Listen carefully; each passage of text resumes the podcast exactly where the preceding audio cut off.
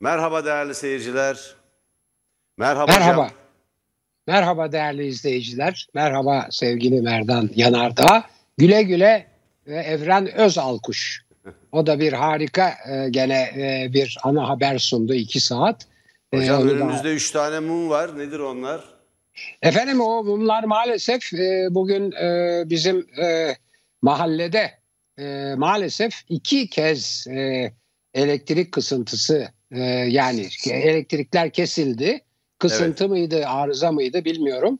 İkincisi e, çok e, tam e, bize sanki rast gelecek gibiydi. Çünkü ikincisi saat işte e, dört dört buçuktan sonra e, kesildi ve e, sorduğumuz zaman, sordurduğumuz zaman bize gelen bilgi ne kadar resmi bilmiyorum. E, arıza varmış, düzeltiliyormuş. Akşam 9'a doğru düzeltilir dediler. Ben onun üzerine hemen hazırlandım.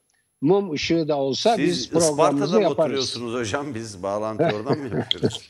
Hayır, İstanbul'da oturuyorum ama e, işte Türkiye'nin tümü zaten karanlıkta olduğu için hazırladım her şeyi. Aynı şirket göre. hocam ama. Aynı şirket. Evet, evet. Aynı evet. şirket. Şimdi, şimdi hazırladım İstanbul her şeyi. Avrupa Evet. yakasında elektrik dağıtımı yapan şirketle Boğaziçi Elektrik'le Akdeniz Elektrik Dağıtım Anonim Şirketi yine Cengiz, Limak, Kolin Holding'in elinde yani bu beşli çete diye tabir edilen öyle oldukları hepsi. söylenen şirketlerden üçü.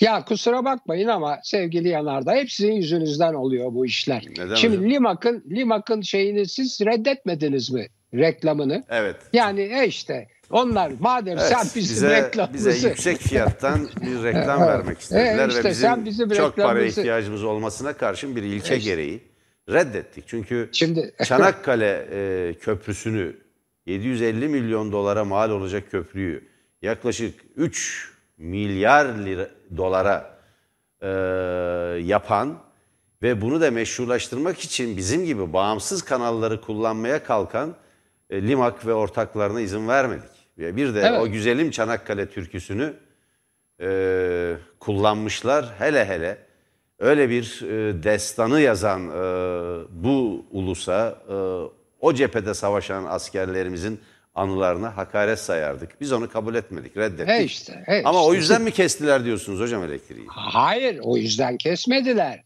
O yüzden Yani E, O yüzden o yüzden satışları azaldı. Hmm. Sat, çünkü reklam niye verilir? Satış ve gelir. E gelirleri azalınca çocuklar ne yapsınlar?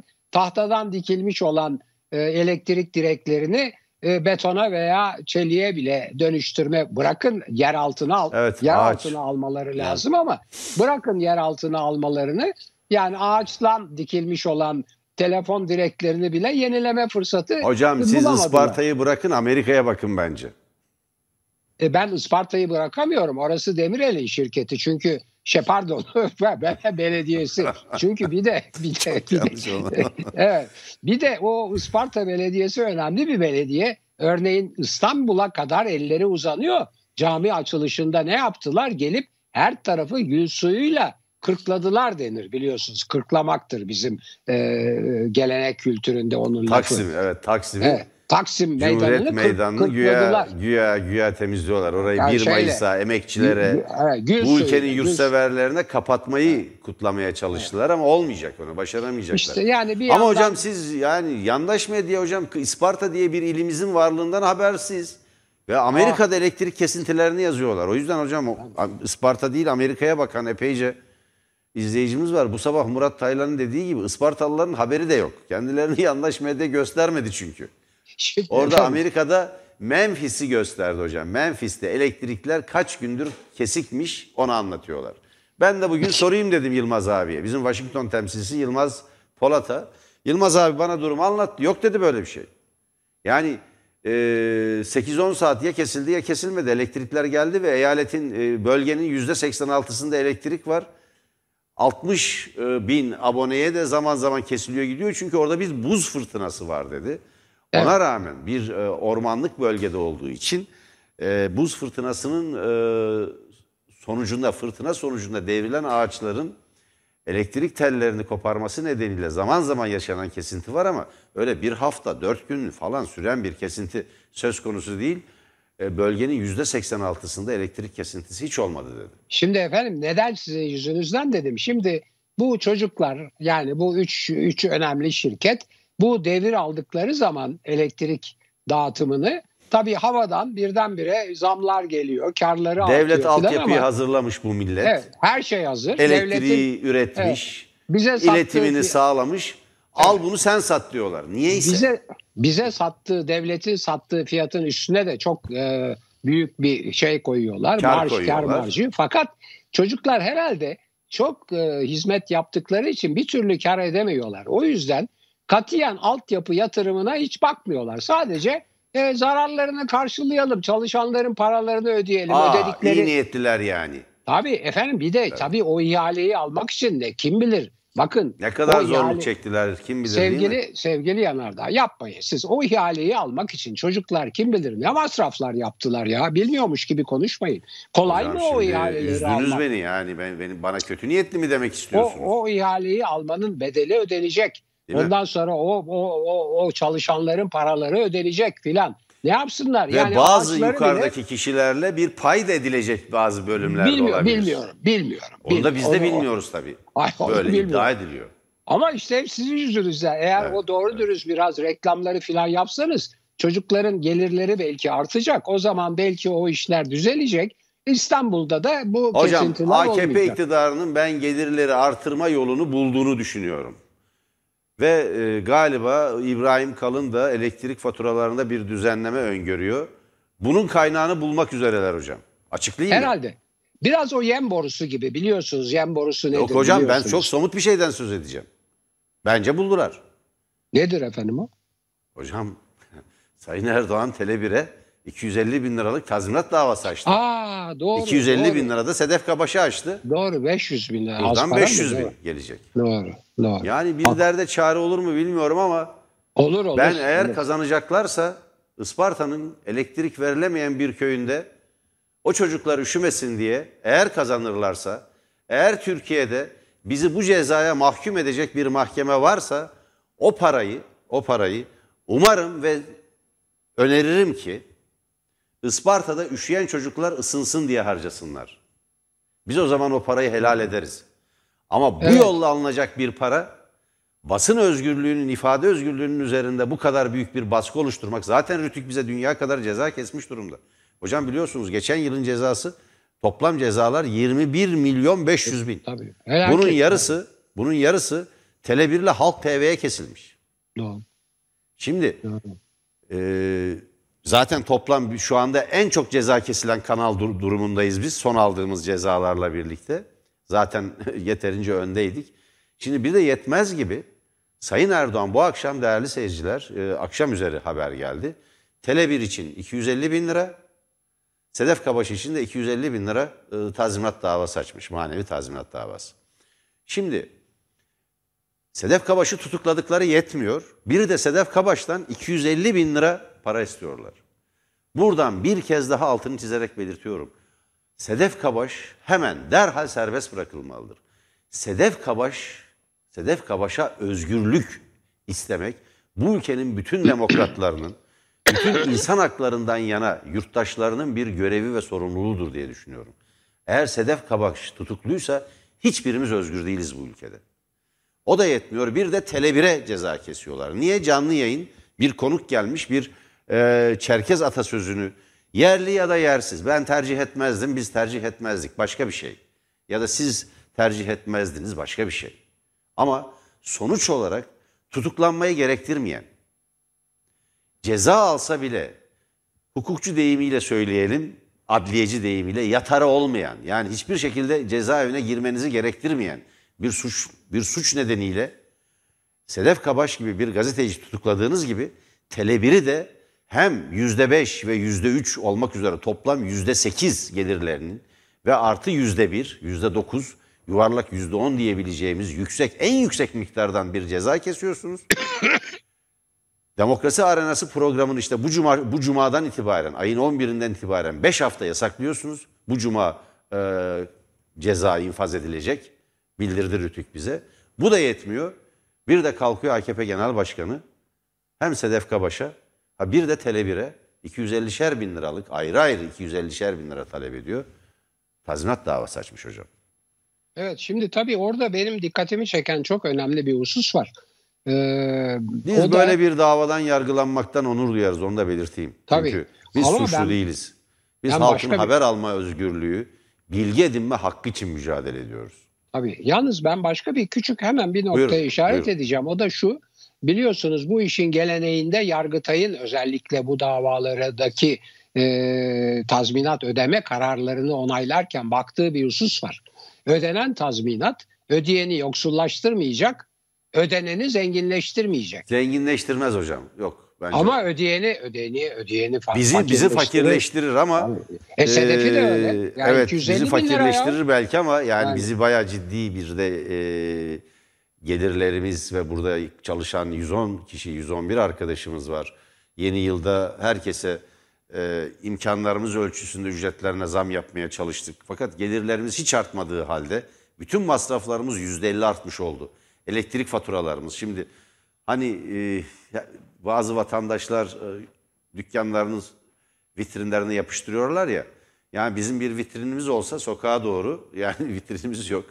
Ee, biz de asacağız. Yani Bizim vitrinimiz burası. canım. burası iki buçuk katına çıkmış durumda değerli seyirciler. Şeylerimiz, e, bütün giderlerimiz, erişim giderlerimiz, iletim giderlerimiz, yayın giderlerimiz, uydu masraflarımızın tamamı. Bunların büyük bir bölümü zaten uydu ve diğerleri dolara endeksli giderlerimizdi. İkiye üçe katlanmış durumda. Önemli değil yani. Fakat e, durum şu, alanı zenginleştirmez hocam. Ve evet yani esas olarak Onlarda şey var, saray var, işte evler var. Yani ama evet. beşer milyon dolarlık evlerde oturuyor aile mensupları. En azından böyle belirtiliyor. Evet, Fiyatı maaşı, böyle maaşı, maaşı 100 binin ileri üstünde. sürülüyor bu böyle olduğu fiyatlarının. Tam bilmiyoruz çünkü hangi fiyata yani alınmış, satın alınmış. E, bakıyorsunuz Mahdum'un vakfına 100 milyon dolar, 200 milyon lira binlerce, milyonlarca e, değişik farklı para birimleri dahil olmak üzere paralar bağışlanıyor. O bakımdan 250 bin lira onları zenginleştirmez hocam. Evet olabilir. Olabilir. Fakat bizi fakirleştirir. Orası doğru. Evet. Her neyse Belki yani mahkeme biraz bunu- abartılı. Mahkeme Biraz- bunu öngörebilir belki hocam. Yani savunmamızda bunu söyleyelim. Ama her şeye rağmen şunu biliyoruz ki bu ülkede yargıçlar var. Hala yargıçlar var. Tabii canım. Hala hala adalete ve adliyeye güvenmek istiyoruz. Göreceğiz Hayır, hep ayrıca- beraber. Göreceğiz Hayır, hep ayrıca, beraber. ayrıca ben Sedef Kabaş'ın o e, davadan beraat edeceğini düşünüyorum. Ya bu böyle şey olur mu yani? E, Şey yok, hedef yok. Evet, e, evet. e, bir filan yani neyse. Şimdi e, hocam uzatmayalım. gündeme Evet, buyurun. gelirsek hemen hızlı bir şekilde ben Kılıçdaroğlu'nun bugün yaptığı çıkışa değinmek istiyorum. Dün değerlendirdik. Hemen hatırlayacaktır seyircilerimiz. Siz de gayet iyi biliyorsunuz hocam. Recep Tayyip Erdoğan'ın üçüncü kez e, Cumhurbaşkanlığına aday olup olmayacağı konusunda Sayın Kılıçdaroğlu bir tutum sergilemişti. Olur bizim için sakıncası yok demişti. Biz de burada eleştirmiştik. Yani bu ülkede anayasa ya herkes için vardır ya yoktur. Yasalar ya herkes için vardır ya yoktur. Biz Kılıçdaroğlu'nun ne demek istediğini anladık. Karşımıza çıksın onu seçimde yenelim. Halkın oylarıyla onu gönderelim demek istiyordu ve bunda son derece haklıydı. Olur bu anlaşılır bir yanı var. Ve fakat bu ülkede yasalar ve anayasa sadece eğer bir kişi için geçmiyorsa, Recep Tayyip Erdoğan için geçerli değilse hiç kimse için geçerli değil demektir. Böyle bir imtiyazı başından itibaren Sayın Erdoğan kullandı. Onu bırakın bu ülkenin kaderini belirleyen bir referandumda yasa dışı bir biçimde suç işlenerek bir buçuk milyon geçersiz oy geçerli sayılarak anayasa 2017 anayasası ilan edildi. Peki bu anayasaya göre ne var? Bir kişi arka arkaya üç kez Cumhurbaşkanı görevini zamanında tamamladığı takdirde üç kez Cumhurbaşkanlığına aday olamaz deniyor. Bu anayasa kendi anayasaları değerli seyirciler. Bu anayasayı yapan Sayın Erdoğan ve arkadaşları. Bu anayasa, anayasayı yapan Cumhur İttifakı. O evet hayır oylaması vardı ya. Biz demokrasi ve özgürlükler için, Cumhuriyetin temel kazanımları için, insanlığın ilerici birikim için hayır denilmesi gerektiğini düşündük ve bunu ifade ettik yorumlarımızda. İşte tam o referandumda bir buçuk milyon geçersiz oyu geçerli sayarak referandum aldıklarını ilan ettiler. O anayasaya bile uymuyorlar, uymak istemiyorlar. Devlet Bahçeli kalktı dün herkesi tehdit etmeye çalıştı.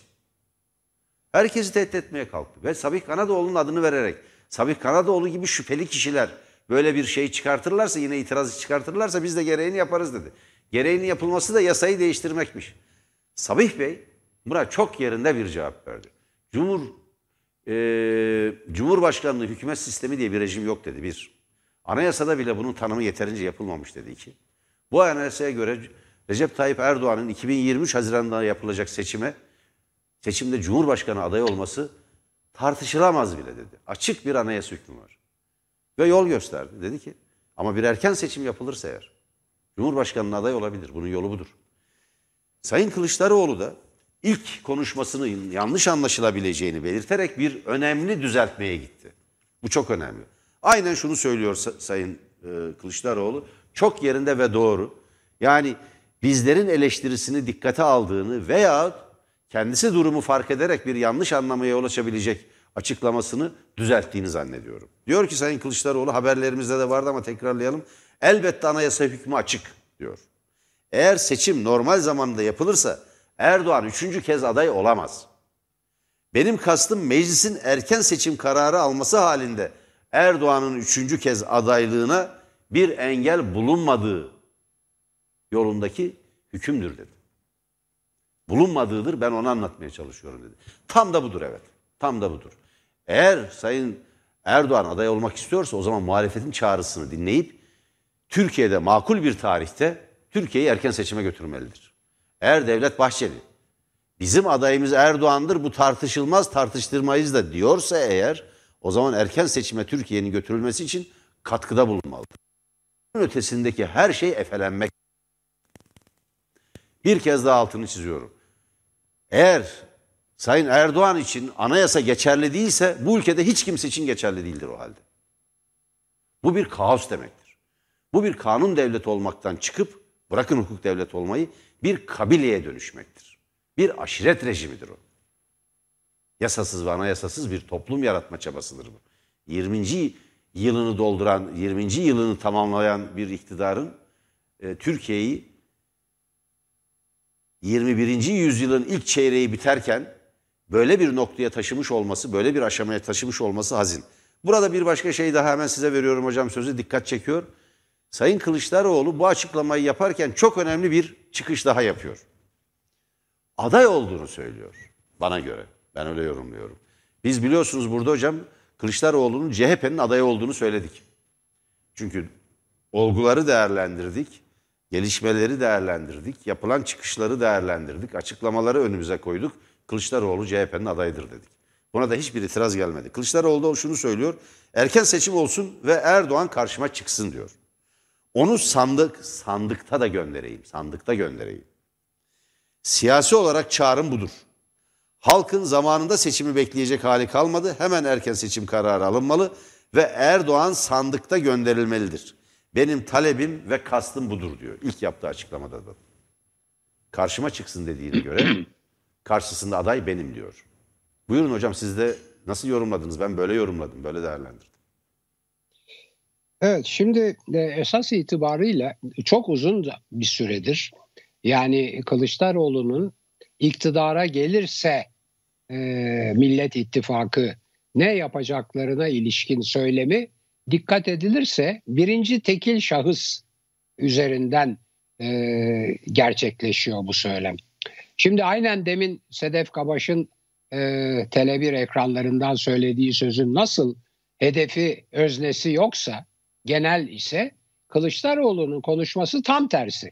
Kılıçdaroğlu'nun konuşmalarının öznesi var. O birinci evet. tekil şahıs. Evet. Diyor ki diyor ki ben diyor hesap soracağım diyor. Bu diyor e, e, yasalara aykırı emirlere uyan bürokratlardan diyor hesap soracağım diyor. Biz bile demiyor ben diyor. Ben diyor evet. E, efendim gençlere diyor sesleniyorum diyor. Kadınlara sesleniyorum diyor. Hep hep birinci tekil şahıs konuşuyor. Buradan bir defa aday olacağı ve CHP'nin adayı olduğu veya Millet İttifakı'nın tabii büyük partisi, şemsiye partisi olduğu için onun adaylığı da önemlidir. Üstelik tabii ikinci büyük parti, e, ikinci büyük parti olan e, İyi Parti e, Genel Başkanı e, Sayın Meral Akşener Başbakanlığa aday olduğunu söyleyince yani e, başkanlığa, cumhurbaşkanlığına aday olmadığını belirtince e ortada yani e, Millet İttifakı'nın büyük götürücülerinin e, adayı olarak e, sadece CHP'nin adayının kaldığı, onun da genel başkanının aday olmasının en makul bir çözüm olduğu düşünülüyor. Bu gayet doğal. Üstelik onu söylemiyle de destekliyor. Şimdi ben orada başka bir şey söyleyeceğim. Bu bunun üzerinde hiç durulmadı ama ben e, bugün madem siz tekrar o konuyu açtınız, e, uzun süredir düşündüğüm bir şey yazacağım da bunu ama yani burada iyice e, bir anlatayım önce. Şimdi Kılıçdaroğlu'na karşı e, iddia edilen Kılıçdaroğlu'nun adaylığına karşı Kılıçdaroğlu aday olursa ben ona oy vermem. Ben İmamoğlu'na veya Mansur Yavaş'a oy veririm filan diyen artık ne olduğu belirli olmayan bir bölümü bir samimi olabilir hiç kuşku yok. Bir bölümü CHP'li olabilir, köktenci hem de CHP'li olabilir. Bir bölümü troll olabilir, hiç kuşku yok. Onlar da var. Fakat esas olarak yöneltilen eleştiri şu. Onların Diyorlar hayatta ki, da karşılığı yok hocam. Sosyal medya ortamında dolaşan neyse, bir iki tane doğru. abuk Ama şimdi, şey var. Evet şimdi hepsinin ortak ortak böleni şu. Diyorlar ki Kılıçdaroğlu e, Erdoğan'ın karşısında yeterince sert değil. Bir. Yeterince enerjik değil. iki. Yeterince dik duramıyor. Üç. Çok uzlaşmacı, çok çok çelebi, çok beyefendi. Habire Erdoğan buna küfredip, hakaret edip duruyor. Yani küfür mü hakaret mi tartışmalı tabii bir, bir takım sözleri küfür diye algılanabilir. Hakaret edip duruyor. Bu habire işte sevgi pıtırcığı ben herkesi kucaklayacağım. Bizim işte sadece projelerimiz var bunlarla uğraşmayız filan diye gidiyor diye eleştiriyorlar. Yani Kılıçdaroğlu'nun eleştirisi uzlaşmacı ve e, yumuşak ve efendi ve terbiyeli olduğu üzerinden geliyor. Şimdi oysa yeni sistemde yani bu e, şahsım devletini ortadan kaldıracak olan sistemde seçilecek olan Cumhurbaşkanı bu sistemi törpüleyecek. Yani o ceberrut e, Cumhurbaşkanı imajını törpüleyecek. Dolayısıyla aynen Erdoğan niteliğinde biri ve yumruğunu vuran, vurduğu yumruktan masayı kıran, ses getiren, bağıran, çağıran, kimseyi dinlemeyen böyle kibir abidesi filan denilen bir yapı bu seçimin Cumhurbaşkanı adayına uygun değil. O zaman ben başta söylerim derim ki ya ne diyorsunuz siz ne yapıyorsunuz ya? Biz şahsın rejimine karşıyız. Şimdi şahsın rejimini devam ettirecek otoriter tipte bağıran, çağıran, yumruk vuran bir aday çıkarıyorsunuz karşımıza. Ben niçin Erdoğan'a karşı bunu destekleyeyim ki? Yani aynı sopa kafamızda işleyecekse diye. Oysa Kılıçdaroğlu o sevgi pıtırcığı diye eleştirilen ki e, İmamoğlu da öyle eleştirildi ve 13 bin oyu 800 bine fırlattı. Unutmayın. Halk bıktı kardeşim bıktı. Kavgadan, dövüşten bıktı. Şimdi Kılıçdaroğlu sürekli çok bilerek bir, bir strateji izliyor. Nedir o strateji? E, proje stratejisi. Çeşitli kesimlere yöneliyor. Çeşitli kesimlere çeşitli vaatlerde bulunuyor. Bazı şeylerde yasalara uyulmasını öneriyor filan. Evet. Ve bunları çok çok beyefendice, çok terbiyelice yapıyor ve asla Erdoğan'ın o saldırılarına, o e, diline aynıyla cevap vermiyor. E zaten Türkiye'nin beklediği bu. Dolayısıyla yani Kılıçdaroğlu'na şimdiye kadar yöneltilen yeterince enerjik değil, yeterince bağırıp çağırmıyor, yeterince dik duramıyor filan lafları yeni seçilecek ve Cumhurbaşkanlığının bu niteliklerini yani şahsım devletinin bu özelliklerini tırpanlayacak bir Cumhurbaşkanı adayı için lehte olmaya başladı birdenbire. Bunu ben halkın ve seçmenin gördüğünden eminim. Dolayısıyla yani Kılıçdaroğlu hiç de kötü bir e, seçim olmayabilir. Tabii geçmişte yaptığı hataları unutmayacağız. Ve Ekbelettin olabilir. Fakat asıl büyük hata şimdi bir iki şey daha söyleyeceğim. Çok önemli. Yasalara uygunluk, uygunsuzluk. Kanadoğlu fevkalade haklıdır Sabih Kanadoğlu. Yani Yüksek Seçim Kurulu onay verdi diye yasalara aykırı bir seçim yarışması 2014 Cumhurbaşkanlığı seçimini söylüyorum. Yahu bir e, Cumhurbaşkanlığına aday olanların belediye meclisi üyesinin bile bütün devlet memurlarının filan istifa etmesi gerekli. Dönemin başbakanı hem de ne başbakan yani demir yumruklu falan böyle bir başbakan görevinden istifa etmeden benim valim benim işte ve neyse işte bakanım filan diyen bir başbakan o gücüyle istifa etmeden Cumhurbaşkanlığına aday oldu ve YSK da buna yeşil ışık yaktı. Olmaz. Olmaz böyle şey. Yani o seçimin meşruiyeti tartışmalıdır. İki, bu sığındıkları ama işine gelmediği zaman iki e, defadan fazla seçilemez hükmünü reddettikleri anayasa değişikliklerinde yasalara aykırı açıkça iki yasanın iki iki yasanın hükmüne aykırı sayımla bu seçimin kazanıldığı ilan edildi. O bile kuşkulu ya. Ona rağmen ama böyle şey olur mu? Yani YSK tamamdır, geçerlidir dedi diye siz yasaları yok mu sayacaksınız? Dünyanın hiçbir yerinde, hiçbir hukukunda bu geçerli olamaz. Dolayısıyla gene buna güveniyor olabilir iktidar. Nasıl olsa YSK'dan ben istediğim kararı alırım. Mahkemelerden de istediğim kararı çıkarırım diye bunlara güvenebilir ama her şeye rağmen ne yaparsa yapsın ben farkın o kadar büyük olacağı kanısındayım ki kendilerini kurtaramayacaklardır. Ama biliyorsunuz iktidarın oyunu bitmez, hiçbir ülkede bitmez. Çeşitli bunun dünyada ve tarihte örnekleri var. Her an e, şapkadan tavşan çıkarılabilir filan onu da bilemiyorum. Ama Ali Sirmen'in söylediği şey çok önemli. Bunlar tırnak içinde bunlar seçim yapmaz değil. Bunlar seçim yapmayacak da değil. O bunlar dediği iktidar seçimi yapacak. Ama gene Ali Sirmen'in sözleriyle ifsad edilmiş. Yani yozlaştırılmış, bozulmuş bir seçim yapmaya niyetleri olabilir. Asıl görev onu önlemektir, onu önlemek. Bırakın siz adayların adayları. Dürüst bir seçim, şeffaf bir seçim yapılacağına bakın. Ey, ey kamuoyu. Evet efendim. Evet hocam, Devlet Bahçeli zaten bir değişiklik yapılabileceğinin işaretini de verdi. E, Devlet Bahçeli Erdoğan'ın adaylığı için gerekeni yapacağız derken ki Sabih Kanadoğlu onu işaret etmiş. Zaten bir değişiklik olabileceğini belirtiyor dedi. Yani anayasanın bu hükmünde veyahut yasalarda bir değişiklik e, mümkün olmadığına göre anayasanın bu hükmünde bir değişiklik uzlaşmayla belki bu konuda CHP'nin desteği gerekiyor. Çünkü tek başlarına meclis çoğunlukları referanduma götürmeden e, anayasa değişikliği yapmaya yetmiyor. Dolayısıyla muhalefetle anlaşmadan bir, bu değişiklik, böyle bir değişiklik mümkün görünmüyor. Ya bir anayasa değişikliği yapacaklar ya bir erken seçime gidecekler. E, erken seçim halinde bu sorun ortadan kalkıyor. Dolayısıyla e, ortada öyle hiç de söylendiği gibi tartışılmaz bir konu yok. Bizim çok erken bir şekilde işaret ettiğimiz gibi bu mesele açık. Şimdi yürürlükte bir anayasa var değil mi? 2017 anayasası. Kendileri yaptıkları bir anayasa. Kabul edersiniz etmezsiniz. Bu anayasa yürürlükte. Beğenirsiniz beğenmezsiniz yürürlükte.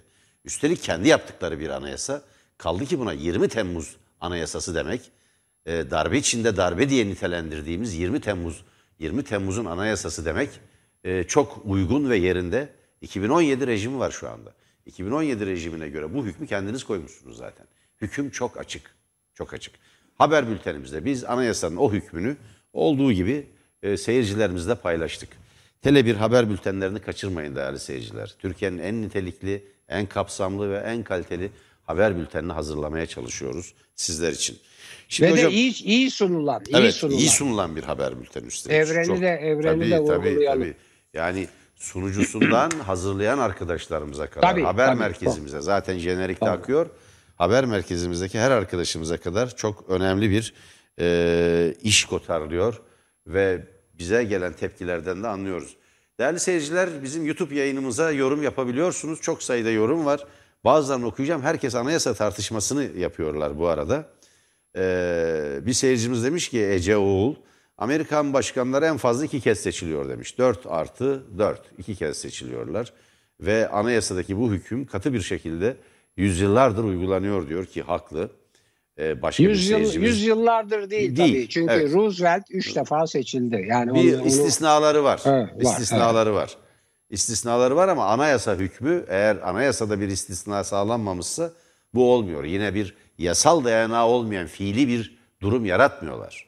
Onu belirtelim. Şimdi e, başka bir seyircimiz e, evet demiş ki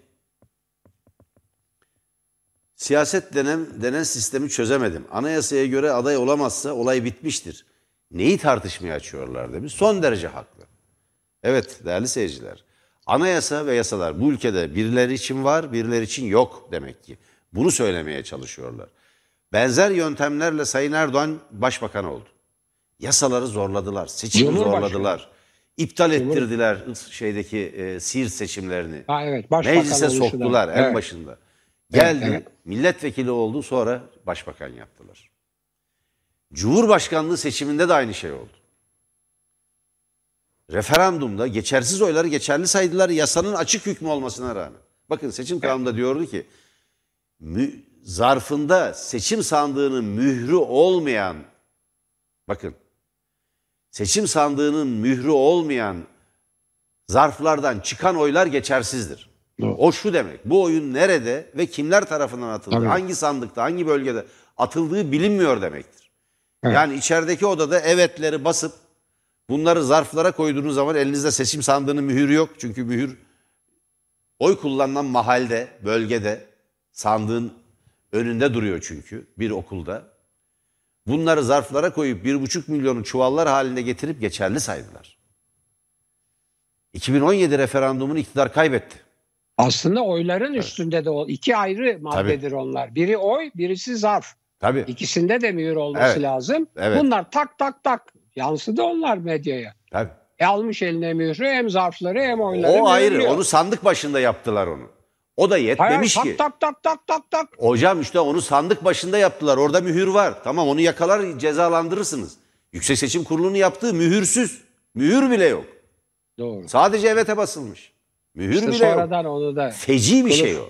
Feci bir kılıf- şey o. Onu kılıf Urfa'da yaptılar. Gördük görüntülerini.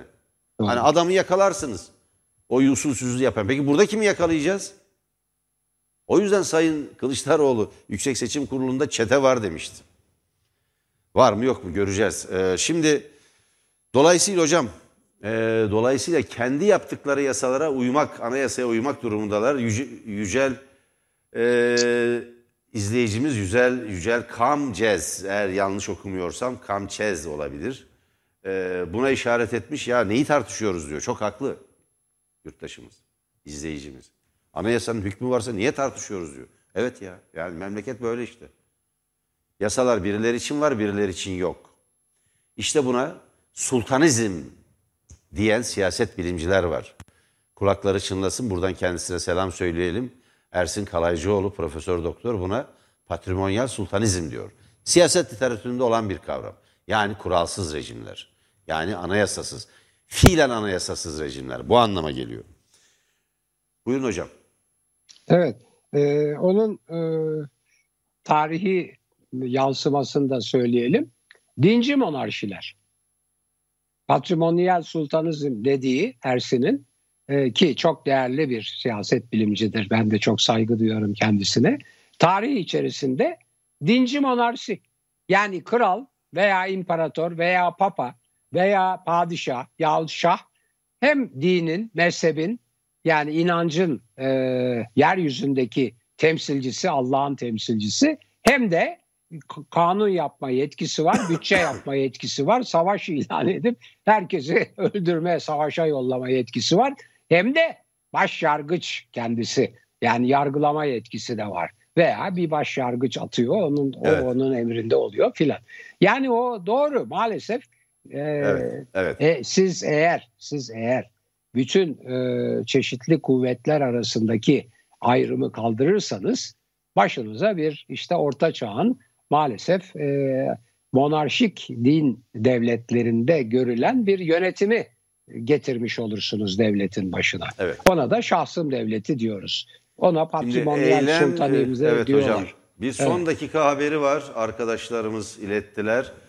Ee, Bir özel marketin e, arkadaşlar adını yazmamışlar ama belirtelim Esenyurt'taki büyük deposunda e, işçi ve çalışanlar bir direniş halindeydi, grev halinde. Arkadaşlar e, dijivole verdiler, duvar ekranına verdiler.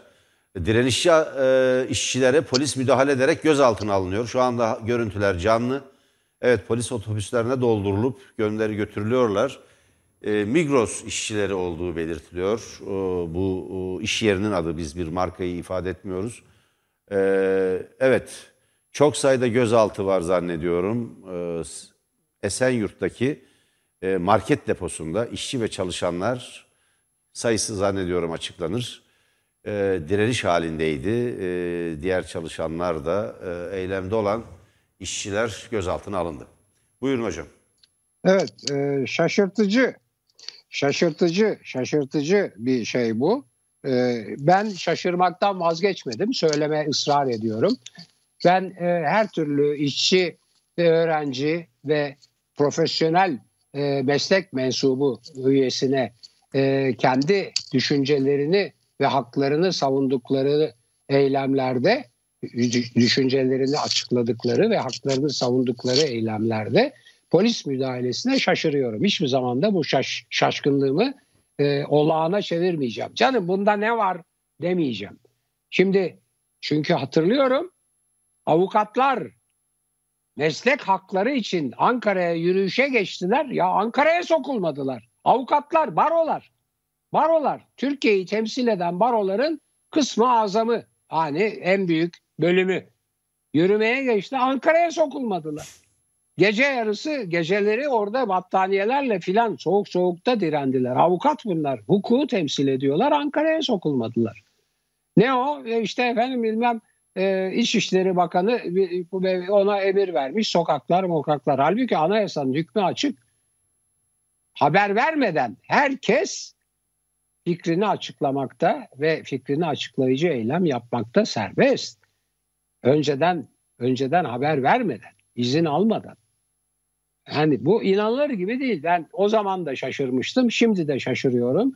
Boğaziçi'li öğrencilerin eylemlerine o müdahale yapıldığı sırada da şaşırıyorum ve şaşırmaya devam edeceğim. Tabii en büyük şaşkınlığım da Kılıçdaroğlu'na Çubuk e, ilçemizde yapılan linç saldırısının ölümle sonuçlanabilecek bir saldırı sırasındaki devletin gözü önünde, devletin görevlileri en yüksek görevlileri önünde yapılan saldırı ve o saldırının Asliye Ceza Mahkemesi'nde eğer yanılmıyorsam ağır cezada bile değil yargılanmaya başlanması ve gidip bir takım insanların o yumruğu atan kişinin elini öpüp ki siz onu çok iyi tanımlıyorsunuz onu baş tacı yapmaları falan olmaz böyle bir şey tabii.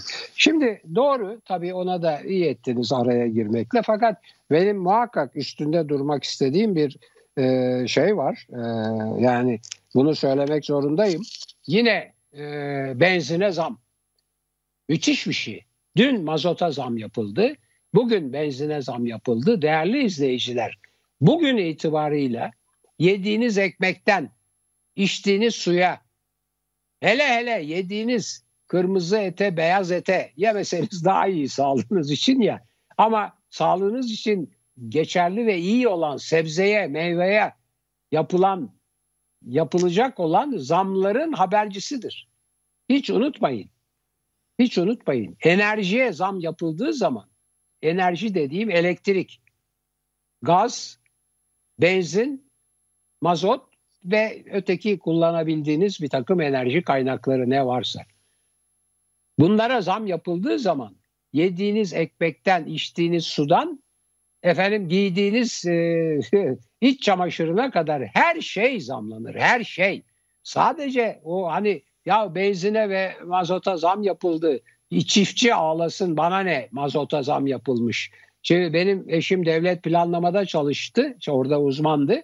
Hep kendisi her bu zammı duyduğu zaman mazota çok üzülüyor. Diyor ki ya biz devlet planlamadayken daima mazota zammı benzinin mazot fiyatlarını benzinin altında tutardık ki tarımı, çiftçileri e, desteklemek için diyor.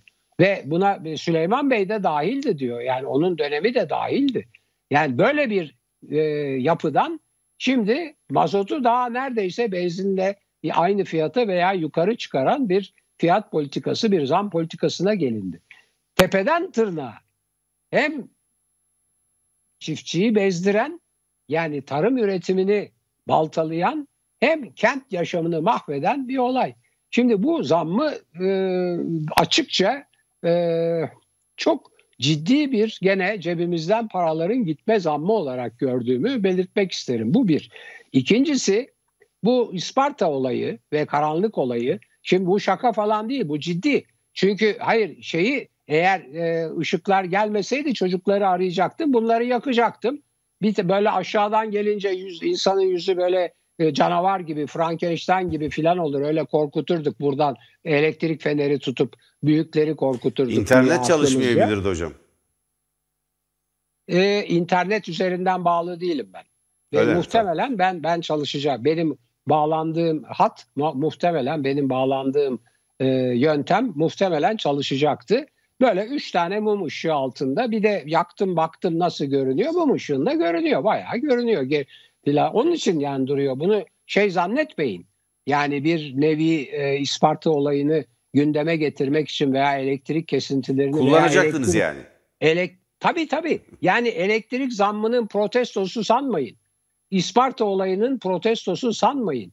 Bizden evvel elektrik mi vardı, gaz lambası ve mumla aydınlanıyordunuz sözünün protestosu sanmayın. Bu bugünün bugünün bir program yapan kendi halinde mütevazı bir bir e, sosyal bilim, bir sosyoloji, toplum bilim öğrencisinin programını yapabilmek için aldığı teknolojik bir mum örgütü, teknolojik mum örgütü. Günümüzün teknolojisini bu hale getirdiler. Yani insanlar açlığa mahkum, soğuğa mahkum ve karanlığa mahkum.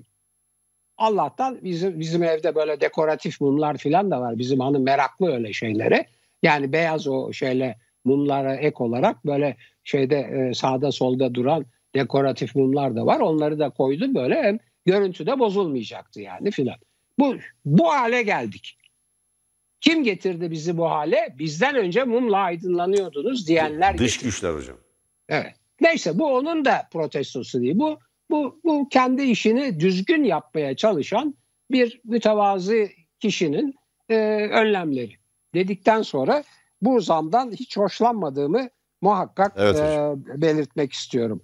Bir de e, vakit belki azalır onun için vakit kalmayabilir diye söyleyeyim. Bugün yine Cumhuriyet Gazetesi'nin dört çalışanı, muhabirleri, yöneticileri vesairesi hakkında e, Bilal Erdoğan'ın arkadaşları haberinden dolayı arkadaş sözcüğünü iftira ve hakaret saydıkları için dava açılmış ve bugün savcı 4 yıla kadar hapis cezası istemiş. Yani artık arkadaş sözcüğü de iftira ve ve hakaretse e, bu ülkede işte dün söylediğim gibi o 5 tane sopa 3 tane de yasa maddesi. Tekrarlayalım sopaları. En başta yargı en korkunç sopa çünkü hapse atıyor. Ondan sonra e, yazılı medya, ondan sonra e, internet medyası, sosyal medya, ondan sonra Rütük bizim başımızda, ondan sonra e, BİK basın ilan kurumu o da bizim başımızda. Bu beş sopa ve üç tane madde. Evet, bir tanesi Cumhurbaşkanı'na hakaret maddesi, bir tanesi evet. e, terör örgütüne üye olmadan destek evet. maddesi, bir tanesi bir tanesi halkın din değerlerini aşağılama maddesi. Felaket bir şey. Evet hocam. Evet. Şimdi e, elektrik faslında bu zamlar faslında söylenecek son söz şu. Türkiye'de 3000 cemevi yani Alevilerin ibadet etmek için 1990'dan ee, sonra özellikle kurmaya başladıkları ve yaygınlaştırdıkları cemevleri, 3000 cemevi fahiş elektrik faturalarını ödememe kararı aldı değerli seyirciler. Ve ödemeyecekler, gelin elektriğimizi kesin diyorlar. Çünkü e, de, iktidar, iktidar camileri ibadethane saydığı halde, kiliseleri saydığı halde, sinagogları saydığı halde cemevlerini ibadet yeri saymıyor. Ne deniyor? Müslümanların ibadet yeri camidir diyor. Nereden çıkartıyorsunuz? Alevilerde biz cemevinde toplanacağız diyor. Mesela e, Arap Alevileri de Suriye'de, Suriye'de ki Suriye'de de çoğunluk değildir, yüzde yirmisidir nüfusun. Mescit derler, cami demezler. Camide biliyorsunuz dört halifeden üçü eceliyle ölmedi. Bunların bir bölümü camide öldüğü için İslam içinde çok büyük bir bölünme var. Yani Şia ve e, Sünni İslam bölünmesi vardır. Çok derin. Şia İslam'ın e, görüşü de aşağı yukarı buna yakındır. Alevi İslam'ın görüşü de aşağı yukarı e, e, birbirine yakındır. Ama esas olarak caminin bir biçimde cinayetle e, malul olduğunu ve e, kendilerini ibadet yeri olarak burayı seçtiklerini, cemevi veya mescidi seçtiklerini söylerler. Mesela Çukurova Alevileri mescit derler, cami demezler. Bundan e, bilerek e, kaçınırlar, çekinirler, ifade etmezler. Dolayısıyla bu bir inanç meselesidir, tartışılmaz. Kim nereyi ibadethane olarak tercih ediyorsa orası onun ibadethanesidir. Ve Türkiye'de 20 milyona yakın ki bazı kaynaklara ve bazı kişilerin iddialarına göre bu çok daha fazla 25-30 milyon olduğu belirtiliyor. Alevi Türkmen yaşıyor. Bunun yanı sıra Zaza Aleviler de var. Tunceli ve civarında. Tarihi olarak Dersim denilen coğrafyada. Tunceli'li ve civarında. Ve çok az sayıda da Kürt Alevi vardır. %90'ı, 95'i, 95'i, 98'i Alevi Türkmendir. Böyle bir yoğunluk, nüfus yoğunluğu vardır. Bu ülkenin temel taşlarından biridir. Siz eğer anayasanın eşitlik ilkesine göre hareket edecekseniz Diyanet İşleri Başkanı şöyle fetva veremez. Efendim Müslümanların cemevi diye bir ibadethanesi yoktur. Bakın bazı tarikatlar tehdit ediyor. Müslümanların camisi vardır deniyor. Evet camisi vardır. Ama Müslümanların bir kısmı da cemevini ibadet yeri olarak tercih ediyor. Bunu tartışamazsınız. Müslümanlar ya da değiller önemli değil. Ayrıca önemli değil. Apayrı bir inanış da olabilirler. Cemevlerini tercih ediyorlarsa ve 3000 cemevi kurulmuşsa bu ülkede geleneksel olarak cemevlerinin olmadığını iddia ediyorlar. Hayır, geçmişte Alevilik görünür olmadığı için siz öyle zannediyorsunuz. Her köyde, Alevi köyünde Bakın Türkçe, dünyada Türkçe ibadet edilen tek inanış Alevi Bektaşi inancıdır. Gidin Arnavutluk'ta da Türkçe ibadet edilir. Bektaşiler, Arnavutluk ki Bektaşiler çoğunluktur. Arnavutların tamamı Bektaşidir. Balkanlarda son derece yaygındır. Diğer milliyetlerden Aleviler de Türkçe ibadet ederler. Köylerde cem yapılan evler yani işte onun tarihi kaçtır, e, ne kadar zaman içinde kaç kere cem yapılır. O ayrıntılar ayrı. Ama cem yapılan evler vardır. O yüzden gözcü konur. Bakın gözcü diye bir kavram var. Gelip basılmasın diye Osmanlı tarafından. Anadolu Osmanlı ile savaşmıştır yüzyıllarca. Celal isyanlarının tamamı Alevi Türkmen isyanlarıdır. Böyle bir tarihimiz var bizim. Siz bu ülkede birliği, bütünlüğü ve barışı sağlayacağınız, anayasanın eşitlik ilkesini uygulayacağınız yerde kalkıyorsunuz böyle temel bir ayrımcılık yapıyorsunuz bu ülkede. Bu olmaz, bu doğru değil. O bakımdan Alevi e, Bektaşi örgütlerinin çağrısıyla cemevleri zannediyorum elektrik faturalarını ödemeyecek. Ne olacak? Göreceğiz hep beraber. Karanlığa mı gömecekler? Göreceğiz bakalım. Siz halkın vergileriyle Türkiye'de Türkiye Elektrik Kurumu'nu kurun ama bu ülkenin temel taşlarından biri bu ulusun temel bileşenlerinden biri olan Alevi yurttaşlarımızın ibadethanelerini karanlıkta bırakın. Enteresan bir yere doğru gidiyor Türkiye hocam. Doğru. Evet değerli seyirciler süremizin sonuna geldik. Bizden hemen sonra mercek programı var. Mercek programında tartıştığımız bütün bu konular masaya yatırılacak. Sabih Kanadoğlu mercek programının konuğu Tuğba Emley'in hazırlayıp sunduğu mercek programını kaçırmayın. Başka e, konukları da var. Onları da hemen ifade edelim. Eski Yargıtay Cumhuriyet Başsavcısı ve halen Yargıtay Onursal Başsavcısı olan Sabih Kanadoğlu. Türkiye'de bana göre anayasa hukukunu en iyi bilen, ceza hukukunu en iyi bilen hukukçular arasındadır. İstanbul stüdyomuzda hukukçu doktor Ruşen Gültekin. Eski bir Yargıtay savcısıdır o da. Doktor Ruşen Gültekin. Siyaset bilimci Özgün Emre Koç. Aksoy Araştırma Başkanı Ertan Aksoy. Kendisi aynı zamanda SODEV başkanıdır. Son anketlerini bizimle paylaşacak. Ee, gazeteci yazar, Cumhuriyet Gazetesi yazarı Mehmet Ali Güller ve Tele1'in Moskova temsilcisi Mahir Esen olacak. Mahir Esen Ukrayna'daki gelişmeleri size aktaracak. Bakın Ukrayna sadece bir Ukrayna sorunu değil. Doğu Batı arasında Rusya ile NATO'nun savaşmasına kadar gidebilecek, savaşına kadar gidebilecek bir derinliğe sahip. Dünya, Sadece Türkiye'yi değil, bütün dünyayı sarsacak bir gelişme. Dünya sorunu. Dünya, dünya sorunu. sorunu. Bakın Çin'le Rusya arasında stratejik bir işbirliği anlaşması yapıldı. Ortak bir bildiri yayınladılar. Yeni bir dünya düzeni kuruluyor. Dünya ticaret sistemine alternatif bir sistem, alternatif bir para, ticaret parası oluşturmaya çalışıyorlar. Şu anda Euro'yu kullanmaya karar verdiler bildiğim kadarıyla. Ve NATO'nun doğuya doğru genişlemesini engellemeye ve Kırım'ın askeri güç kullanarak alınmaya çalışılması halinde Putin bugün yaptığı açıklamada Macron'la görüşmeden sonra yaptığı açıklamayla evet NATO ile savaşırız dedi. Eğer siz NATO ile Rusya'nın savaşmasını istiyorsanız o sadece NATO ile Rusya'nın savaşması olmayacak. NATO ile Rusya ve Çin'in savaşması demek. Türkiye'yi de derinden etkileyecek bir gelişme. Yani Ukrayna krizi yeni dünyanın nasıl şekilleneceğinin belirlendiği bir alan. Bu bakımdan Moskova temsilcimiz Mahir Esen'i dikkatle dinlemenizi, e, izlemenizi talep ede- öneririm. Kendisi bu gelişmeleri Moskova'da çok yakından takip ediyor. Evet. Değerli izleyiciler, Hoşçakalın. e, sağlığınızı unutmayın asla. Omikron yayılıyor. Fevkalade ölümler azalmıyor. Sıçrama yüksek. Sağlığınıza sahip çıkın. Haysiyet, şeref ve namus. Namusu da ekledik. Yeminden esinlenerek, hatırlayarak.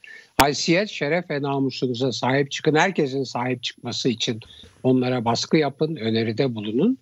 Efendim varsa paranızı da e, korumaya çalışın ama bugünkü bu mumlardan filan hatırladığım aklıma gelen aydınlığınıza da sahip çıkın. İstiyorsanız aydınlanmaya da ayrıca sahip çıkın. Görüşmek üzere. you